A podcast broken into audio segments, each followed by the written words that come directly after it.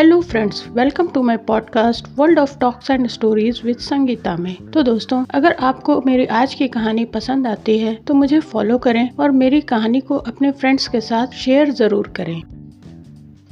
विपिन बाबू के लिए स्त्री ही संसार की सुंदर वस्तु थी।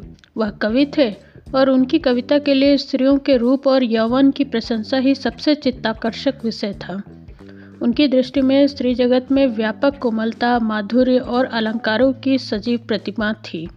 जबान पर स्त्री का नाम आते ही उनकी आँखें जगमगा उठती थी। कान खड़े हो जाते थे। मानो किसी रसिक ने गाने की आवाज़ सुन ली हो। जब से होश संभाला, तभी से उन्होंने उस सुंदरी की कल्पना करनी शुरू की जो उनके हृदय की रानी होगी। उसमें उषा की प्रफुल्लता होगी, पुष्य की कोमलता कुंदन की चमक, बसंत की छवि, कोयल की ध्वनि, यह कवि वर्णित सभी उपमाओं से विभूषित होगी। वह उस कल्पित मूर्ति के उपासक थे। कविताओं में उसका गुण गाते, मित्रों से उसकी चर्चा करते, नित्य उसी के ख्याल में मस्त रहते। वह दिन भी समीप आ गया, जब उनकी आशाएँ हरे भरे पत्तों से लहराएँगी। उनकी मुरादें पूरी होंगी। कॉलेज की अंतिम परीक्षा समाप्त हो गई थी और विवाह के संदेश आने लगे थे। विवाह तय हो गया। विपिन बाबू ने कन्या को देखने का बहुत आग्रह किया, लेकिन जब उनके मामू ने विश्वास दिलाया कि लड़की बहुत ही रूपवती है, मैंने उसे अपनी आँखों से देखा है, तब वह राज़ी हो गए। धूमधाम से बारात निकली और विवाह का मुहूर्त आया। वधु आभूषणों से सजी हुई मंडप में आई तो विपिन को उसके हाथ पाँव नज़र आए। कितनी सुंदर उंगलियाँ थीं। मानो दीप शिखाएँ हों। अंगों की शोभा कितनी मनोहारिणी थी। विपिन फूले न समय। दूसरे दिन वधु विदा हुई तो वह उसके दर्शनों के लिए इतने अधीर हो गए कि ज्यों ही रास्ते में कहारों ने पालकी रख कर मुँह हाथ धोना शुरू किया, आप चुपके से वधु के पास जा पहुँचे। वह घूंघट हटाए, पालकी से सिर निकाले बाहर झाँक रही थी। विपिन की निगाह उस पर पड़ गई। घृणा, क्रोध और निराशा की लहर सी उन पर दौड़ गई। यह वह परम सुंदरी रमणी न थी, जिसकी उन्होंने कल्पना की थी। यह एक चौड़े मुँह, चपटी नाक और फूले हुए गालों वाली कुरूपा स्त्री थी। रंग गोरा था, पर उसमें लाली के बदले सफ़ेदी थी। और फिर रंग कैसा ही सुंदर हो, रूप की कमी नहीं पूरी कर सकता। विपिन का सारा उत्साह ठंडा पड़ गया। हा, इसे मेरे ही गले पड़ना था। क्या इसके लिए समस्त संसार में और कोई न मिलता था? उन्हें अपने मामू पर बड़ा क्रोध आया, जिसने वधु की तारीफों के पुल बांधे थे। अगर इस वक्त वह मिल जाते तो विपिन उनकी ऐसी खबर लेता कि वह भी याद करते। जब कहारों ने फिर पालकियाँ उठाई तो विपिन मन में सोचने लगा, इस स्त्री के साथ कैसे मैं बोलूँगा? कैसे इसके साथ जीवन काटूँगा? इसकी ओर तो ताकने से ही घृणा होती है। ऐसी कुरूपा स्त्रियाँ भी संसार में हैं, इसका मुझे अब तक पता न था। क्या मुँह ईश्वर ने बनाया है? क्या आँखें हैं? मैं और सारे ऐबों की ओर से आँखें बंद कर लेता, लेकिन वह चौड़ा सा मुँह। भगवान, क्या तुम्हें मुझी पर यह वज्रपात करना था? विपिन को अपना जीवन नरक सा जान पड़ता था। वह अपने मामू से लड़ा, ससुर को लंबा खर्रा लिखकर फटकारा माँ बाप से हुज्जत की, और जब इससे भी शांति न हुई तो कहीं भाग जाने की बात सोचने लगा। आशा पर उसे दया अवश्य आती थी पर वह अपने को समझाता कि इसमें उस बेचारी का क्या दोष है।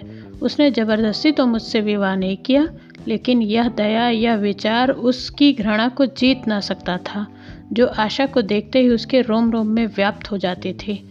आशा अपने अच्छे से अच्छे कपड़े पहनती तरह तरह के बाल संवारती, घंटों आईने के सामने खड़ी होकर अपना श्रृंगार करती, लेकिन विपिन को यह शुतुर से मालूम होते वह दिल से चाहती थी कि उन्हें प्रसन्न करूँ, उनकी सेवा के लिए अवसर खोजा करती लेकिन विपिन उससे भागा भागा फिरता था।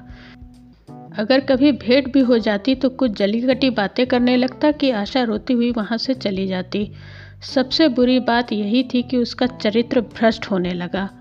वह यह भूल जाने की चेष्टा करने लगा कि मेरा विवाह हो गया है। कई कई दिनों तक आशा को उसके दर्शन भी ना होते। वह उसके कह कहे की आवाज़ें बाहर से आती हुई सुनती, झरोखे से जागती। पर वह दोस्तों के गले में हाथ डाले सैर करने जा रहे हैं और तड़प कर रह जाती।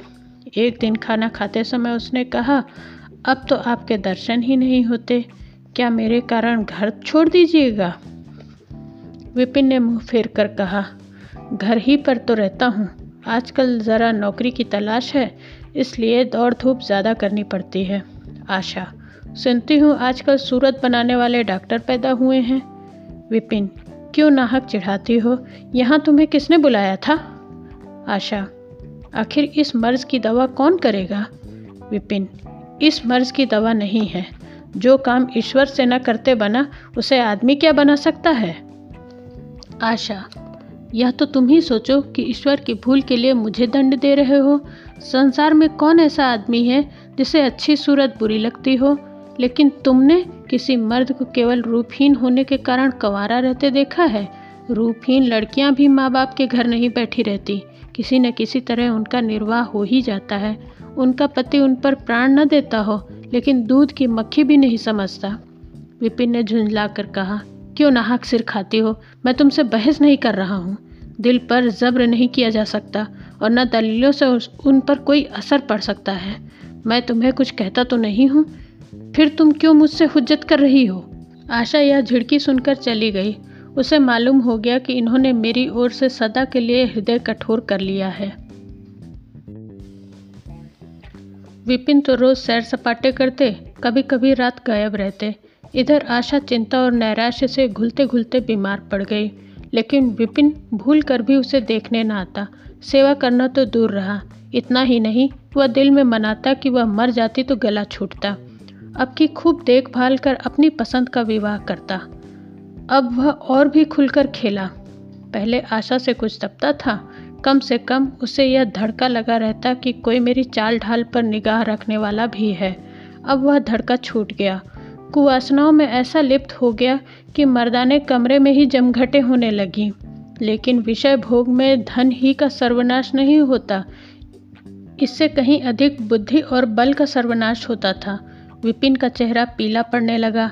देह भी छीण होने लगी। पसलियों की हड्डियाँ निकल आईं। आँखों के इर्द गिर्द गड्ढे पड़ गए। अब वह पहले से कहीं ज़्यादा शौक करता। नित्य तेल लगाता, बाल बनवाता, कपड़े बदलता किंतु मुख पर कांति न थी। रंग रोगन से क्या हो सकता है? एक दिन आशा बरामदे में चारपाई पर लेटी हुई थी। इधर हफ्तों से उसने विपिन को न देखा था। उन्हें देखने की इच्छा हुई।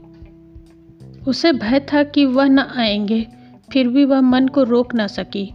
विपिन को बुला भेजा। विपिन को भी उस पर कुछ दया आ गई। आकर सामने खड़े हो गए। आशा ने उनके मुँह की ओर देखा तो चौंक पड़ी। वह इतने दुबले हो गए थे कि पहचानना मुश्किल था। बोली, क्या तुम भी बीमार हो क्या?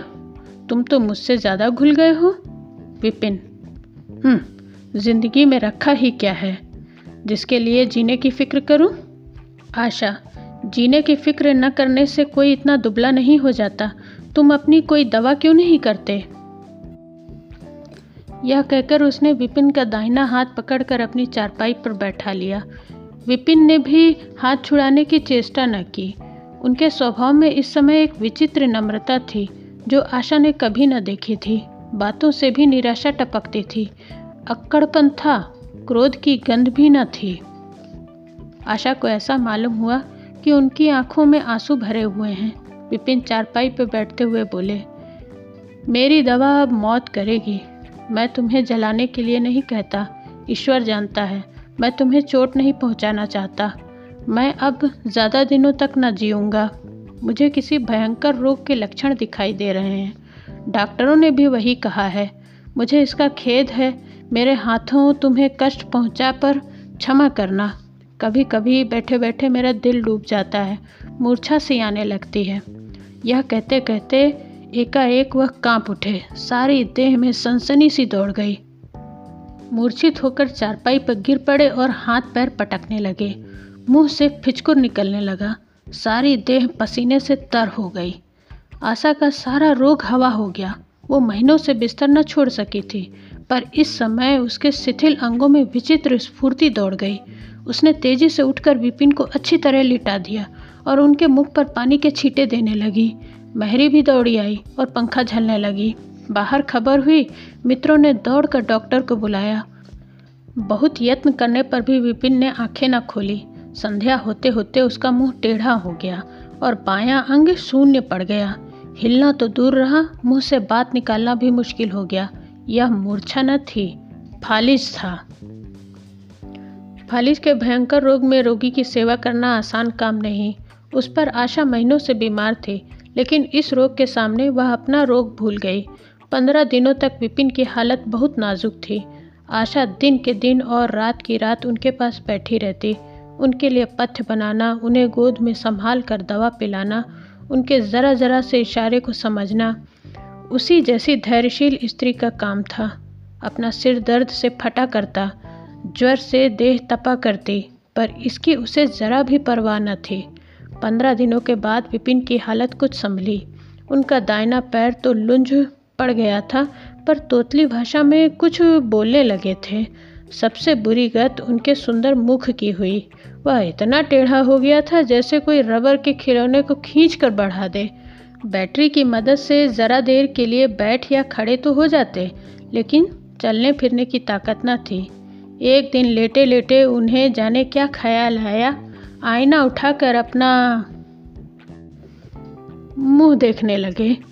ऐसा कुरूप आदमी उन्होंने कभी ना देखा था। आहिस्ता से बोले, आशा, ईश्वर ने मुझे गुरूर की सज़ा दे दी। वास्तव में उसी बुराई का बदला है जो मैंने तुम्हारे साथ किया था। अब तुम अगर मेरा मुँह देखकर घृणा से मुँह फेर लो तो मुझे ज़रा भी शिकायत ना होगी। मैं चाहता हूँ कि तुम मुझसे उस दुर्व्यवहार का बदला लो, जो मैंने तुम्हारे साथ किए हैं, आशा ने पति की ओर कोमल भाव से देखकर कहा। मैं तो आपको अब भी उसी निगाह से देखती हूँ। मुझे तो आप में कोई अंतर नहीं दिखाई देता। विपिन, वाह, बंदर का समूह हो गया है, तुम कहती हो कोई अंतर नहीं। मैं तो अब कभी बाहर ना निकलूँगा। ईश्वर ने मुझे सचमुच दंड दिया। बहुत यत्न किए, पर विपिन का मुँह सीधा ना हुआ। मुख का बायां भाग इतना टेढ़ा हो गया कि चेहरा देखकर डर मालूम होता। हाँ पैरों में इतनी शक्ति आ गई कि वह चलने फिरने लगे। आशा ने पति की बीमारी में देवी की मनौती की थी। आज उसी पूजा का उत्सव था। मोहल्ले की स्त्रियाँ बनाव श्रृंगार किए जमा थी, गाना बजाना हो रहा था। एक सहेली ने पूछा, क्यों आशा? अब तो तुम्हें उनका मुँह ज़रा भी अच्छा न लगता होगा। आशा ने गंभीर होकर कहा मुझे तो पहले से कहीं अच्छा मालूम होता है। चलो, बातें बनाती हो। नहीं बहन, सच कहती हूँ, रूप के बदले मुझे उनकी आत्मा मिल गई, जो रूप से कहीं बढ़कर है। विपिन कमरे में बैठे हुए थे। कई मित्र जमा थे। ताश हो रहा था। कमरे में एक खिड़की थी, जो आँगन में खुलती थी। इस वक्त बंद थी। एक मित्र ने चुपके से उसे खोल दिया और शीशे से झाँक कर विपिन से कहा आज तो तुम्हारे यहाँ परियों का अच्छा जमघट है। विपिन, बंद कर दो। अज़ीज़, ज़रा देखो तो कैसी कैसी सूरतें हैं। तुम्हें इन सबों में कौन सबसे अच्छी मालूम होती है? विपिन ने उड़ती हुई नज़रों से देखकर कहा, मुझे तो वही सबसे अच्छी मालूम होती है जो थाल में फूल रख रही है। वाह रे आपकी निगाह। क्या सूरत के साथ साथ तुम्हारी निगाह भी बिगड़ गई? मुझे तो वह सबसे बदसूरत मालूम होती है। इसलिए कि तुम उसकी सूरत देखते हो और मैं उसकी आत्मा देखता हूँ। अच्छा यही मिसेस विपिन है? जी हाँ यह वही देवी है।